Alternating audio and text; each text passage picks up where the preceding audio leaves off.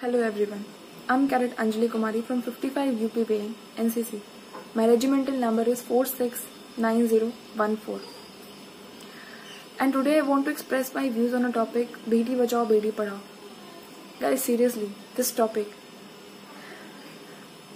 But still, in India we know that in many of the rural areas, people don't want to give birth to a girl child because they think they will be a responsibility, a big responsibility for them till they get married. And after they married, they will work like a labor for his for her family.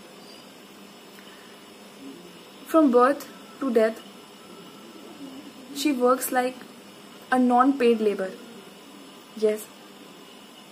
Because we don't give equality in education, not in only in education, but also in the living for every girl.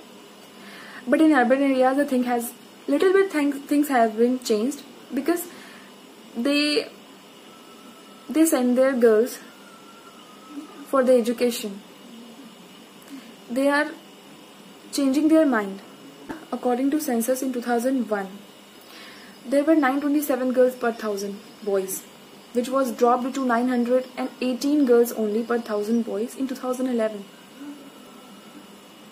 And so, for all this, Narendra Modi has started a campaign on 22nd January 2015 to save every girl and to educate every girl to save their life because education directly links with the life. So, Narendra Modi has started a campaign, but it, it will only get be fulfilled when we are going to change our thoughts when every girl will have the right to live without any fear that they will there will be a responsibility for his for her family. If we will educate her definitely she will do better than boys. As may as there are many examples are also like Kiran Bedi, Kalpana Chawla, Indira Gandhi, Mother Teresa. And many of the women are the role models for every girl. So, start, we should have to change our thinking to develop India, and it is also a part of democratic India.